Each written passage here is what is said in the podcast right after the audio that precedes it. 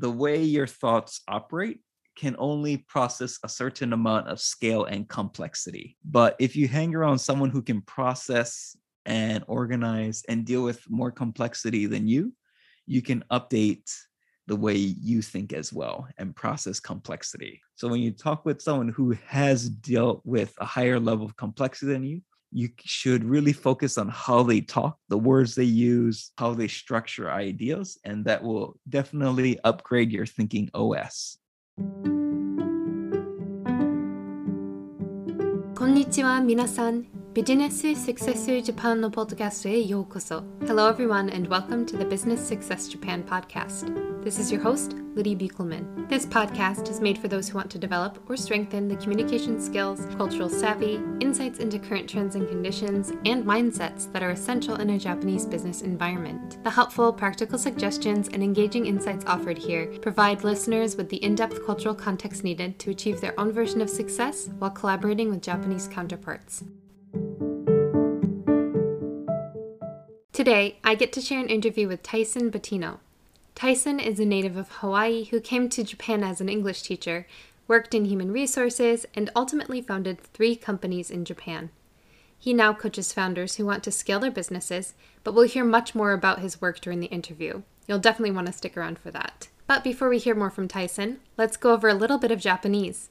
In the previous episode, we learned the word for recruiting, kyujin. Q u ji. This week, I want to introduce a word that most people with any familiarity with Japan likely already knows because it underlies so much of how interpersonal relationships are structured in Japan. Senpai. Se n mm, pa i. Senpai. If you look at the description of the episode, you'll be able to see what it means based on the kanji, as they can roughly be translated as a head comrade or something similar. In practice, a senpai is typically someone who's your senior or ahead of you at work or school. While the concept is somewhat different than the topic of mentorship that is discussed in today's episode, your relationships with your senpai can be an invaluable source of support and inspiration if managed well. Hey everyone, my name is Tyson Batino. I'm originally from Hawaii. I've been in Japan for about 17 years now, and I co founded uh, multiple companies, but my most successful one is called One Coin English. And we have 11 locations, I think about 160 to 200 employees at the moment. And yeah, I think we're officially either the seventh or eighth biggest English school chain in Japan for adults after GABA. So, then can you tell us a little bit about your history with Japan coming from Hawaii? Sure. So, I originally came with a large English conversation school called GEOS, which no longer exists. And I taught in the boondocks for about one and a half years. Uh, they sent me to a place that has snow each year which uh, was something I couldn't get used to. So I moved down to slightly warmer climates in Nara and taught at the elementary school for maybe four years. Uh, or sorry, three years. Then I went to Japanese school for one year and passed JLPT. Uh, realized I didn't want to do translation, taught for one more year and moved to Tokyo and luckily i think in 2010 i got i joined interac which is uh, they have around 3000 i think full-time teachers in japan. So i think they're the biggest one of the biggest employers of uh, westerners in japan and i got promoted as the manager trainer and i would say that's really when my business career started and uh, I was put in charge of the biggest education department in Japan, which is Yokohama City. I rocked it out for one year and uh, did a total of uh, three years in Interac as a manager, but pretty much did what I could. And then started One Coin English, which was luckily I was introduced to my co founder by an employee who I managed at Interac. I saved his butt on a couple occasions and he more than repaid the debt with the introduction. Can you tell us why you decided to not go into translation? Was there any specific reason for that? I think some people are built for it. I am not. And to be specific, I like talking to people and I like doing visually creative work. So translation was not the most suitable uh, work for me. Also, I like I prefer to watch videos, for example, lectures, listening to podcasts, but I have a really hard time reading books and focusing. So I think someone who can read books, uh, loves books, can focus on the written word and do it for hours on end is suitable for translation. Yes, I would probably agree with that. you don't want to get involved in a career that's not well suited to your interests. That's for sure. So you mentioned starting several businesses, but how, where did you end up now? What are you doing now? So I guess how the I guess I would say my entrepreneur career started with OneCoin English in 2013. I worked as uh, HR director for the foreigner side. Uh, did recruitment, management, training, built the curriculum, and pretty much from day one, uh, we were planning to go national and take over Japan, which we still will, if it wasn't for COVID, but it's going to happen. And uh, so it's been prepared for that. Uh, but then what happened was uh, we had the Japanese system and the foreigner system, and you can't really have uh, two different HR systems, two different operational systems. So uh, I uh, I had managed to train all the people under me. So I had uh, recruit, recruitment department leader, I had training managers, and uh, basically I just trained them and passed everything to them. And I started our subsidiary company, Japan Switch, in December 2018. Uh, built that up really quickly until COVID hit, but uh, I'm still running that now as the director of Japan Switch, and we have two locations. Yeah, actually, so in April, our COO stepped down, and I wasn't the COO, but I took over operations while running Japan Switch simultaneously. And uh, uh, sorry for kind of rambling, but it's been uh, such a crazy three years. Uh, meaning with the second business, uh, I think I built it up to around half a million in revenue in one year, being a morning only, beginner only Japanese language school, which was insane. I, I, worked insanely hours to do that. Then COVID hit. Then uh, I worked, continued to work kind of like, you know, 60, 70 hours a week just to make sure sure we could grow the business in COVID since we were a physical location. Then, uh, right when I got the Japanese school growing, and uh, so we're actually bigger than we were pre COVID. And uh, once that finally settled down, our, our COO had to set down. Then I'm like, can I ever get a time to take a break? Then I ran operations for about six months and uh, also had to pull in crazy hours because there's just so many parts of our operations that needed to be uh, more centralized, more coordinated, and kind of you know improve uh, communication inside. But uh, during the operations, kind of burnt me out, and uh, my wife had to move to Hokkaido for family reason. So right now, I'm running the Japanese language school Japan Switch for uh, half my week, and on the rest of the week, I created my third company called Scaling Your Company, which I help business owners with HR, recruitment, operations, and marketing. Since I've done all of those roles, and I can help a company scale up to the five to 10 million range in each of those areas. Thank you for breaking that down a little bit for us, especially these past three years. I'm sure that things have been a little bit crazy. But uh, do you feel like you've been able to reclaim a little bit of time back, just maybe having some physical distance from Tokyo now?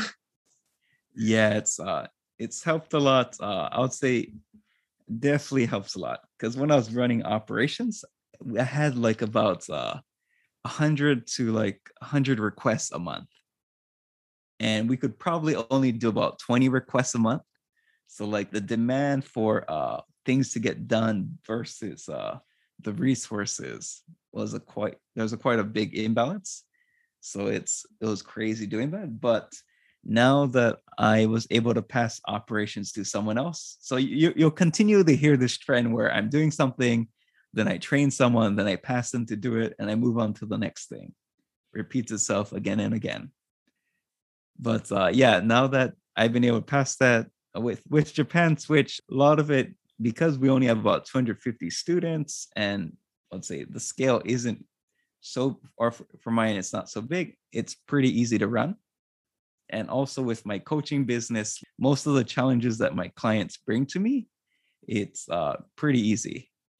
So it's uh, i can do things really quickly now and yeah i'm enjoying not having to work 60 to 80 hours a week for the first time in a very long time Right. I'm sure that that's a big relief now. Right now, I can focus on being effective mm-hmm.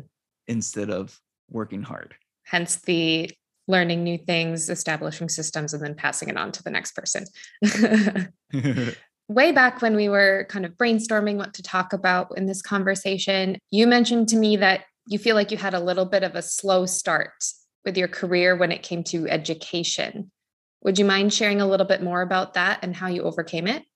I originally came as a teacher and I taught for a total of around six years, I believe. So when I joined Interac as a manager, I was so I got my first, I would say, real business position at the age of 28. And I had no formal training in, you know, how to write business emails, how to do presentations, uh, how to do business communication, how to do business planning. Everything started from you know square one. So I was lucky that uh, the team I worked with was very friendly. I think they were all in a similar boat, so they could sympathize with, you know, starting from zero. So they supported me a lot with that. And I was lucky to have a mentor as well and this is a very unconventional thought and i'm surprised like i've never heard anyone else say this but my mentor makes made more money than i did quite a bit more money than i did but i actually bought him lunch every week. So one of the ways i overcame uh so i did have a slow start and i know you want to ask like how i overcame it but one way i overcame it was by buying lunch for my mentor who definitely made more money than me, uh, was a step higher than me, but I was paying for the education and just to be around him to absorb his knowledge. And I think that probably saves me, even though I worked there for three years, I would say that saved me like one year of education just right. by going to lunch with him for like let's say six months. So it's important to invest in your relationships and sometimes that's in a little bit more of a literal sense.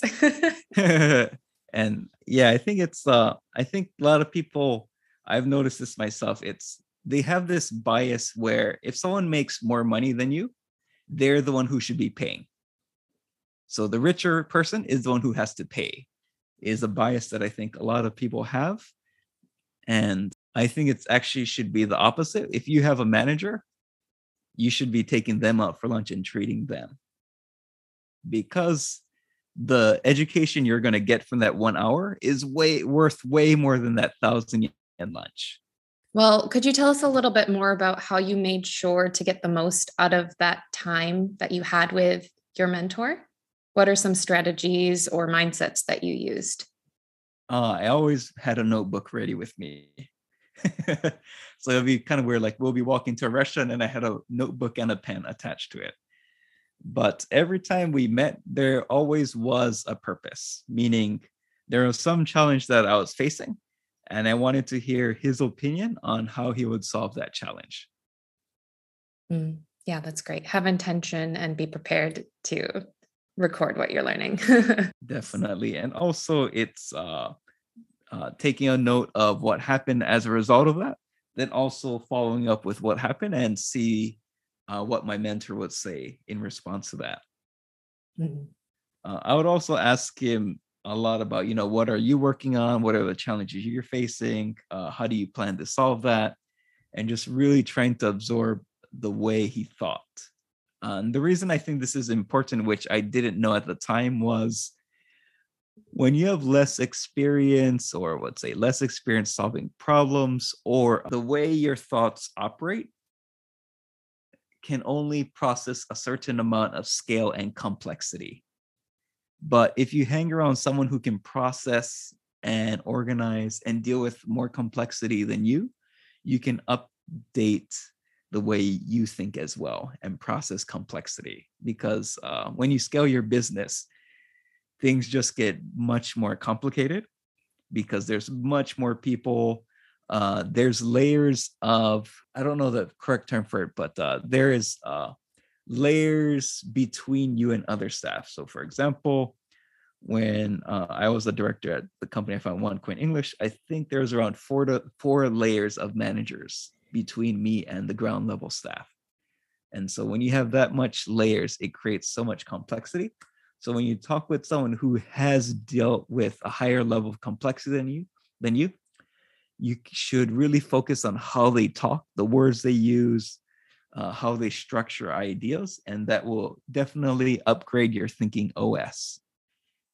Yeah, that's a great way to think about it because when you're facing challenging or overwhelming situations, it can be really easy to kind of get wrapped up internally in dealing with it when in reality you can learn a lot more about how to deal with it if you look outside yourself. Or luckily I had a mentor who uh, was very fond of me and invested a lot of time with, with me because I was a person who was easy to train. Mm. And uh, so I guess one thing is if you do find a mentor, so if you do something good, you don't need a strut to your mentor because uh, your mentor has done things at a much higher level than you. So anything you strut about isn't really that impressive. I would say the best way to, uh, if you do find someone who is interested, I would say listen and avoid strutting because uh, when you strut with someone at a higher level, it, you're kind of wasting their time and uh, what I mean by that is, uh, uh, so I I do talk with entrepreneurs from time to time, and like I think for half the conversation they'll like continue to try to brag about their successes. And from my point of view, it's like, oh, this is totally wasting my time because uh, it's uh, it's not that it's not interesting. It's uh, I don't really learn anything from it, so it's not really that interesting from my end. And uh, but if it was something that i've never done before that would be very interesting. And i would probably ask you a lot of questions but uh, if your mentor or the person you you would like to be mentored by is not asking you questions it probably means you're talking too much if you're busy trying to impress your mentor you're probably not posturing yourself as someone who's teachable. Exactly. If you're if you're talking about your successes instead of asking me questions i feel you're wasting my time. Mm. It's uh let's say solve because the way to grow is to solve problems. And rather eh, let's say if you spend your time asking your mentor about problems you're struggling with you'll grow faster and they can feel like they're actually providing you value but if you're just trying to strut or trying to get validation it's uh you're misunderstanding the relationship it's uh with the mentor mentee relationship, it's a problem solving relationship. It's not, let's say, receiving validation or not. Mm-hmm. And uh, I'll give a good example, but uh, I oftentimes get entrepreneurs and they're like, oh, yeah, like, uh, like I'm really killing it doing this type of marketing. And, and let's say they'll go on for like, try, I, I'm nice about sometimes, uh, sometimes I'll interrupt, but like 10, 20 minutes. And it's like, you just wasted 20 minutes you could have asked me to solve. We, we could have solved two big problems in this time. Mm-hmm. That makes a lot of sense. I guess the last one is uh, one of my friends uh, invented smartphone swipe technology. So pretty much anything anyone does doesn't really compare. Don't waste your time strutting and just uh, let's say people at a higher level, they have friends who have done crazy things. So don't waste your time strutting. So then If you were speaking with somebody and they've mentioned that they also feel like they are somehow behind in some aspects of life, either with career or education, what would you say to people who are just kind of seeing themselves as late bloomers? I'm really glad you asked this question because uh, I think this is something. Uh, I mean, just me appearing on this podcast for like 30, 40 minutes. And if I just say this to the right person, it could change their life. So I really love this question. And the advice I would give them is uh, so it is true that in your case, you might be starting late, you might be starting five years late, 10 years late, in some cases, even 15 years late. And the first step is to accept the situation you're in, but also recognize that you can catch up. And the reason for that is if you make the right decisions, and if you make, and what I mean by right decisions is if you make decisions that save you years, so you make three decisions that save you three years. You can make 10 decisions that save you 10 years. If you make these big this right decisions, you can make up that gap. So, but that also begs the next question is uh, what is the right decision? And I'll give one example of that. But uh, one was, you know, working with the mentor. So, me working with that mentor, saved me about, I would say 18 months. So even though I worked at Interac for three years, I would say uh, because I didn't really get any training from the company, like, you know, formal training. Like, you know, if you work for Google, Microsoft, they give you like ridiculous levels of training, but uh, Interac, not so much. And uh, yeah, I would say I probably got about two two and a half solid years of training thanks to that mentor instead of one even though i was in the company for three years. So one is finding the right mentor who can save you one to three years. The second is choosing the right company. And what i mean by that is you need to find the right position in the right company where they will train you. They'll give you responsibility and opportunities to continually grow as you hit certain milestones. So many people, even though they've worked at big corporation, well-known corporation, you could also say some of them are late bloomers in the sense that uh, they didn't have so much responsibility, they weren't giving so much unique challenges. So it's uh, if you can put yourself in a situation where you're constantly getting put into new situations and sol- solving new challenges and problems, you can definitely grow much, much faster. The other one is find people who have already solved the problems you're facing because they're going to know the, the straight line to get you where you want to go. So let's say, uh, I guess one example is let's say you're an English teacher and you've been teaching for seven years but you would like to become an HR manager, let's say you join a company where uh, they don't have so much training. And in that way, you'll kind of go like you'll kind of go like a zigging, zagging. You you'll make a lot of wrong turns, but if you work hard, you'll eventually find your way. But if you find uh, the right coach, the right mentor, or the right company who can put you in a straight line, you can avoid going in uh, uh, all those uh, let's say off-road journeys that end up uh, really just taking you back to where you were. So mm-hmm. actually, I should have described that at the beginning. so you're on a road, you're driving to a destination. How can you go on a straight road or straight line as much as possible and not go on all these wild journeys? So then, just based on some of your experiences as an HR manager, can you point to any common things that tend to hold people back from that growth? Yeah, I think I have uh, three big ones in mind. And uh, the first one is they do not invest in themselves. And what I mean by that is so not everyone's lucky enough to work at a company like Google or Microsoft, where they're going to just give you lots of high level corporate training. And I'll probably include uh, Mercari in this slot But uh, if you're not in one of those, you know, top tier companies which has ridiculous amount of money to invest in your education training and development, uh, you need to invest in yourself after work hours. So that could involve taking online courses on management, uh, marketing, uh, training, whatever your field is, or reading books on it. The other way I see people not investing in themselves is uh, I know quite a few career coaches, and they end up not having enough clients. And it's so ridiculous because there's uh, some, I, I don't know him personally, but I had a friend recommend him. I think it's like Sculpture Japan. Uh, and I have a buddy named John Cunningham. But uh, you know, you just talk with these career coaches, and they're going to help you get more money for salary. They're going to teach you how to negotiate. Uh, they're going to teach you how to operate in that corporate environment.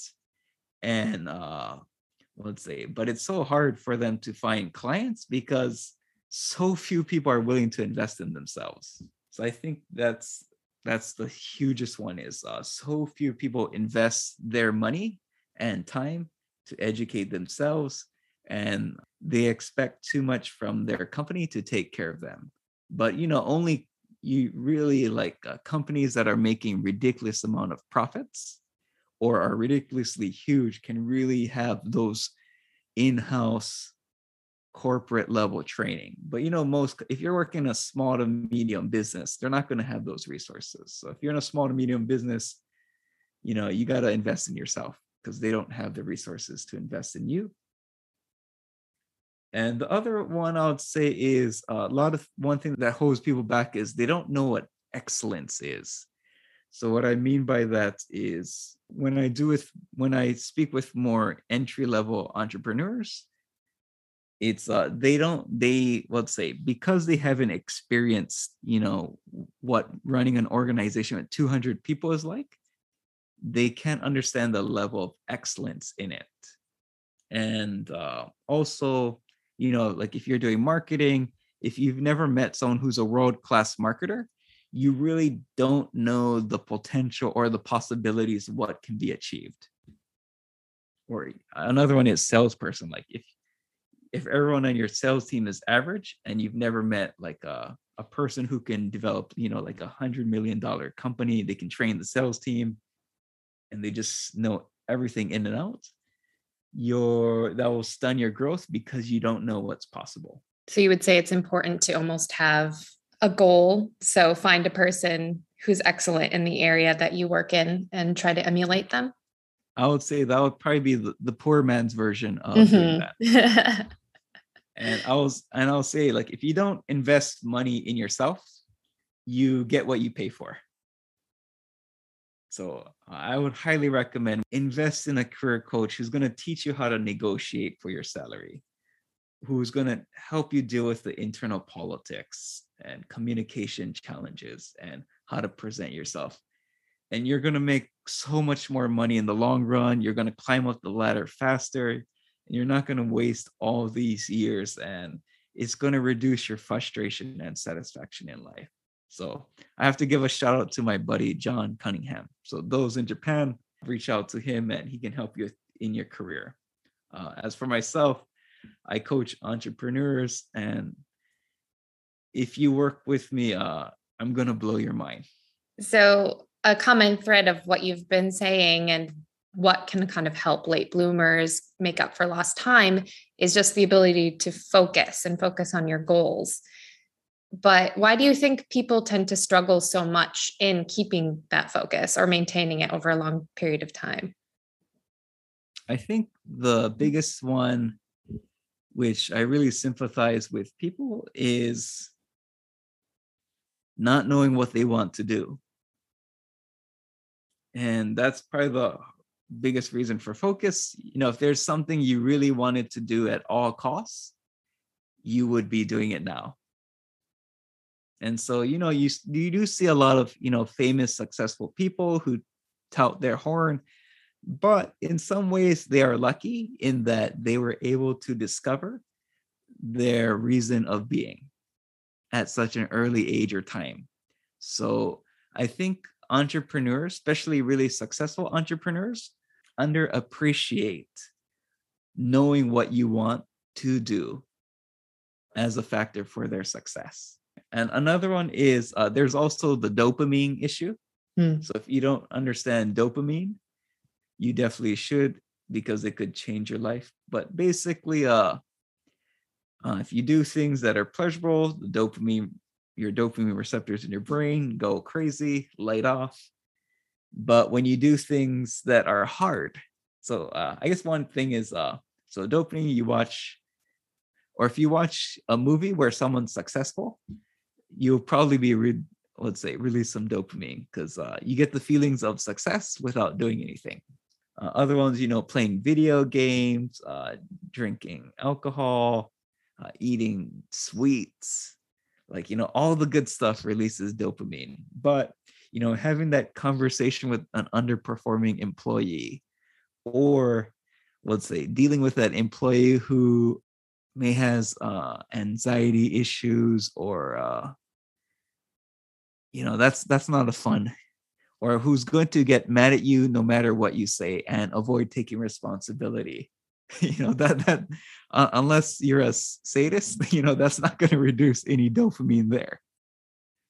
So it's uh it's uh if you get too addicted to the dopamine you're going to avoid the hard things which is often the things you need to do right now. Those hard conversations those uh you know doing understanding taxes understanding investment doing sales getting rejected uh, they don't let's say those are the hard things that may not produce dopamine for you immediately but those are the things you need to do. So if you do have uh, i would really look into dopamine addiction and also look into dopamine fast yeah i guess i'll mention one thing about other thing about dopamine. It's uh when people mention uh when people share your beliefs or they share or if they share your same political opinion or they share your uh, same uh, view on life or complaints that also is pleasurable.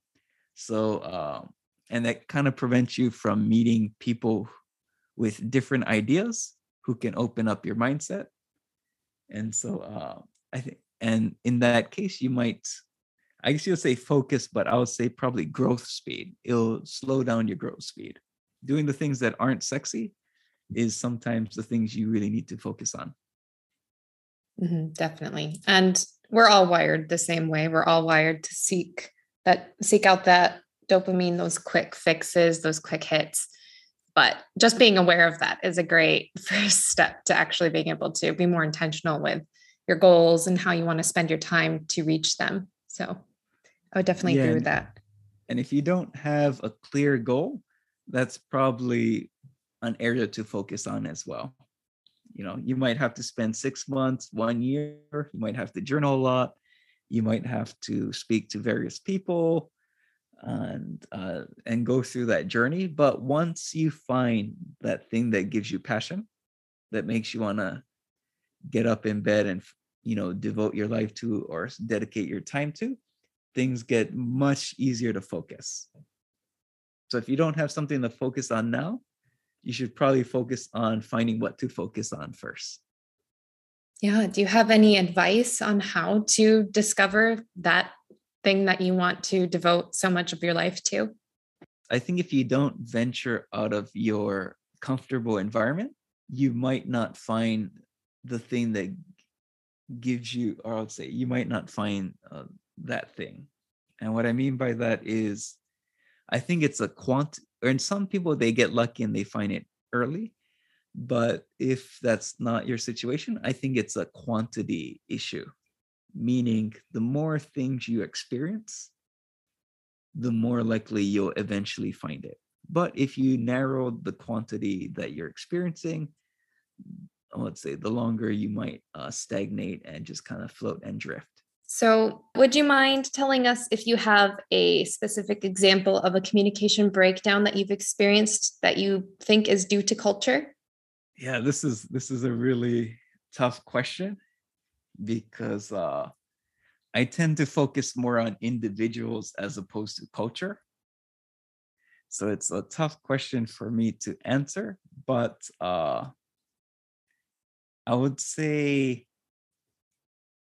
it's how long things take in Japan. So I wouldn't say there's a breakdown, but uh, you know, in Japan, it's all about building trust, it's getting to know a person and building that relationship. So one breakdown I have experienced is I knew the person and I have alignment. We have the same goals. I want to move forward. And uh, but they're like, oh, but such and such, I have to like, you know, talk internally. Then it's like, okay, what what questions can I answer that'll help you internally? And it's um, I wouldn't say it's it happens more often in Japan, but it's a breakdown in communication be, because they have even even sometimes if they are in a leadership role they can make the decision. They want to outsource the decision to the group.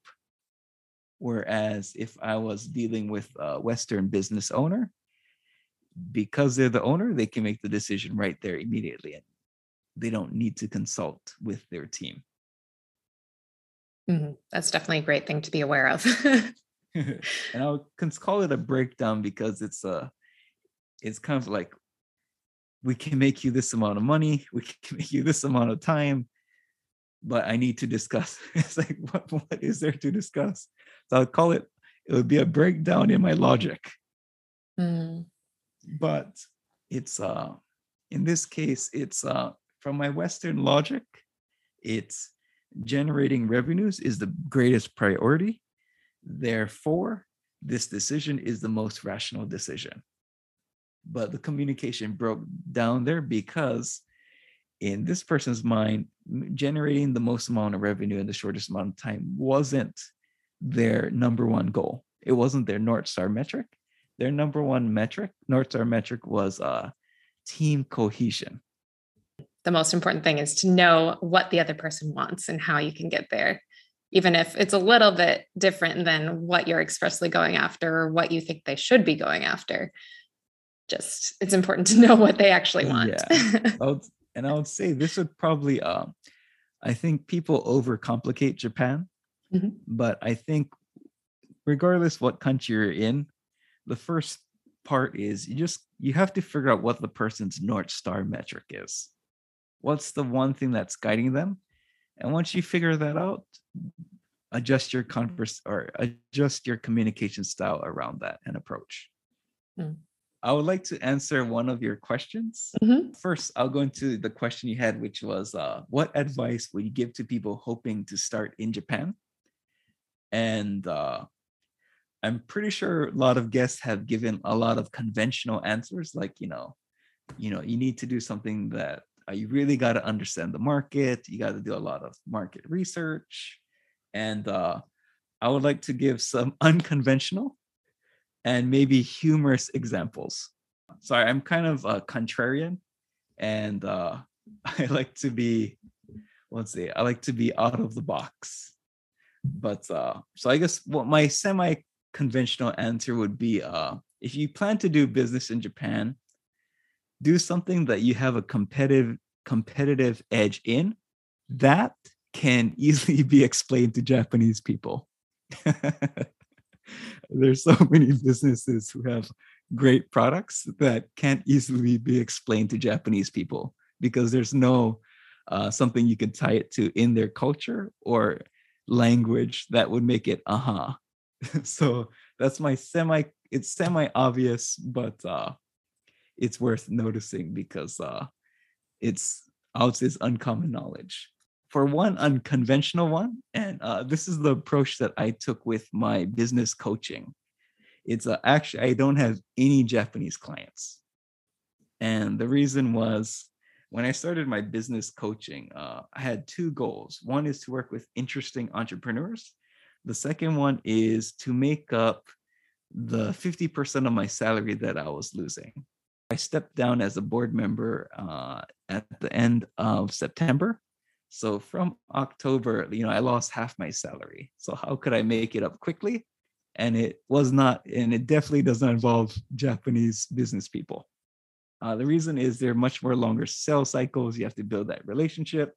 So my conventional advice is don't target Japanese businesses and start off with foreign businesses because there's a shorter sales cycle. And uh, so I, I, think a lot of people, of course, there's a smaller market size, but uh, with my coaching business, I've been able to regain my 50% of my salary cut. And actually, I'm making more money now than I was uh, one month ago because uh, my sales plan was uh, my North Star metric was uh, find interesting clients and speed to make up that revenue deficit.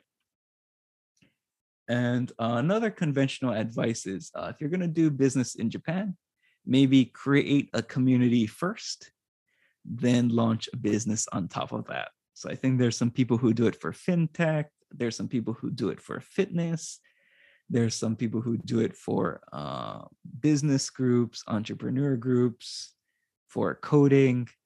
You know, create a community first.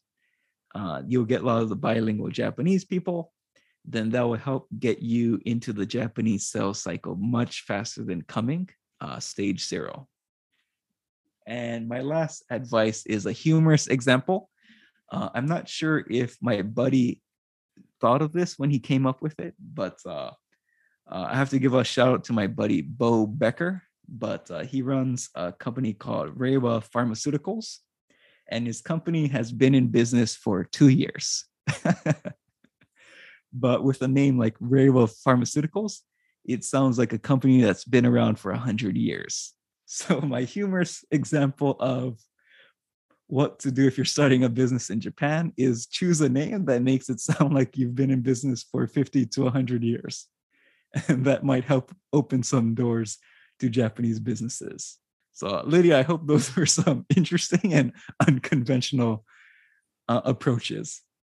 Yes, thank you so much for sharing those. Definitely plenty of takeaways for my listeners in those. Oh, and yeah, to promote uh, my business. So my business is called scalingyourcompany.com. Uh, it's spelled exactly as it sounds.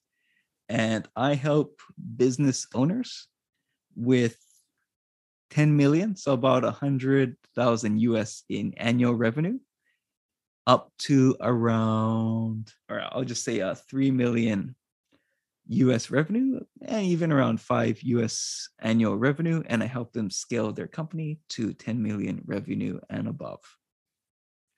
I can help you with things like marketing because I'm uh, very good at digital marketing. Uh, also recruitment. I would say I'm I'm very very good at recruitment branding. I would say I'm probably one of the top for recruitment branding because uh, I ran HR.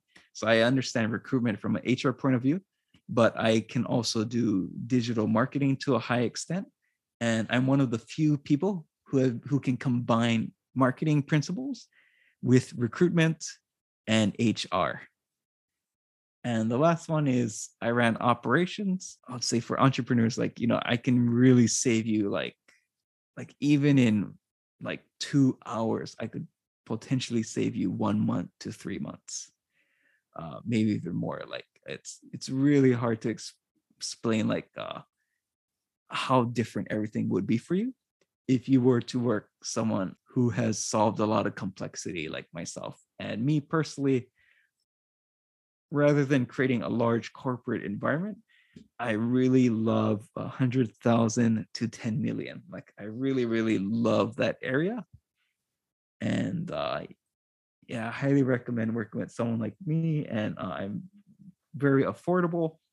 And my pay scale is uh, we start at uh, around uh, 14,000 yen per hour.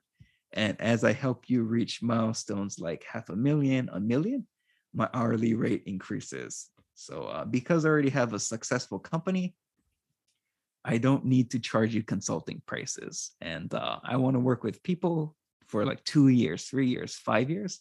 And the reasons consultants are so expensive is because they have to hire salespeople, they have sales cycles. But in my end, I'm not going to do any sales. It's just marketing and long term clients. And therefore, you get the savings. So I will put all the links to those resources in the description of the episode. So be sure to check those out as well. And yeah, I think we covered about everything we needed to today. So thanks so much. Thank you so much. And for anyone who's listened to the end, thank you for putting up with the rants. But uh, hopefully, there's some great takeaways that will help you scale your business. That you enjoyed today's episode. To learn more about Tyson Batino and his work, be sure to check out the links in the description of this episode. If you enjoyed today's episode, go ahead and share it with a friend, colleague, or connection on LinkedIn to help spread the perspectives and information shared in the podcast. And please remember to go ahead and subscribe or follow on whatever platform you're using, and also leave a rating and review if you enjoy the podcast.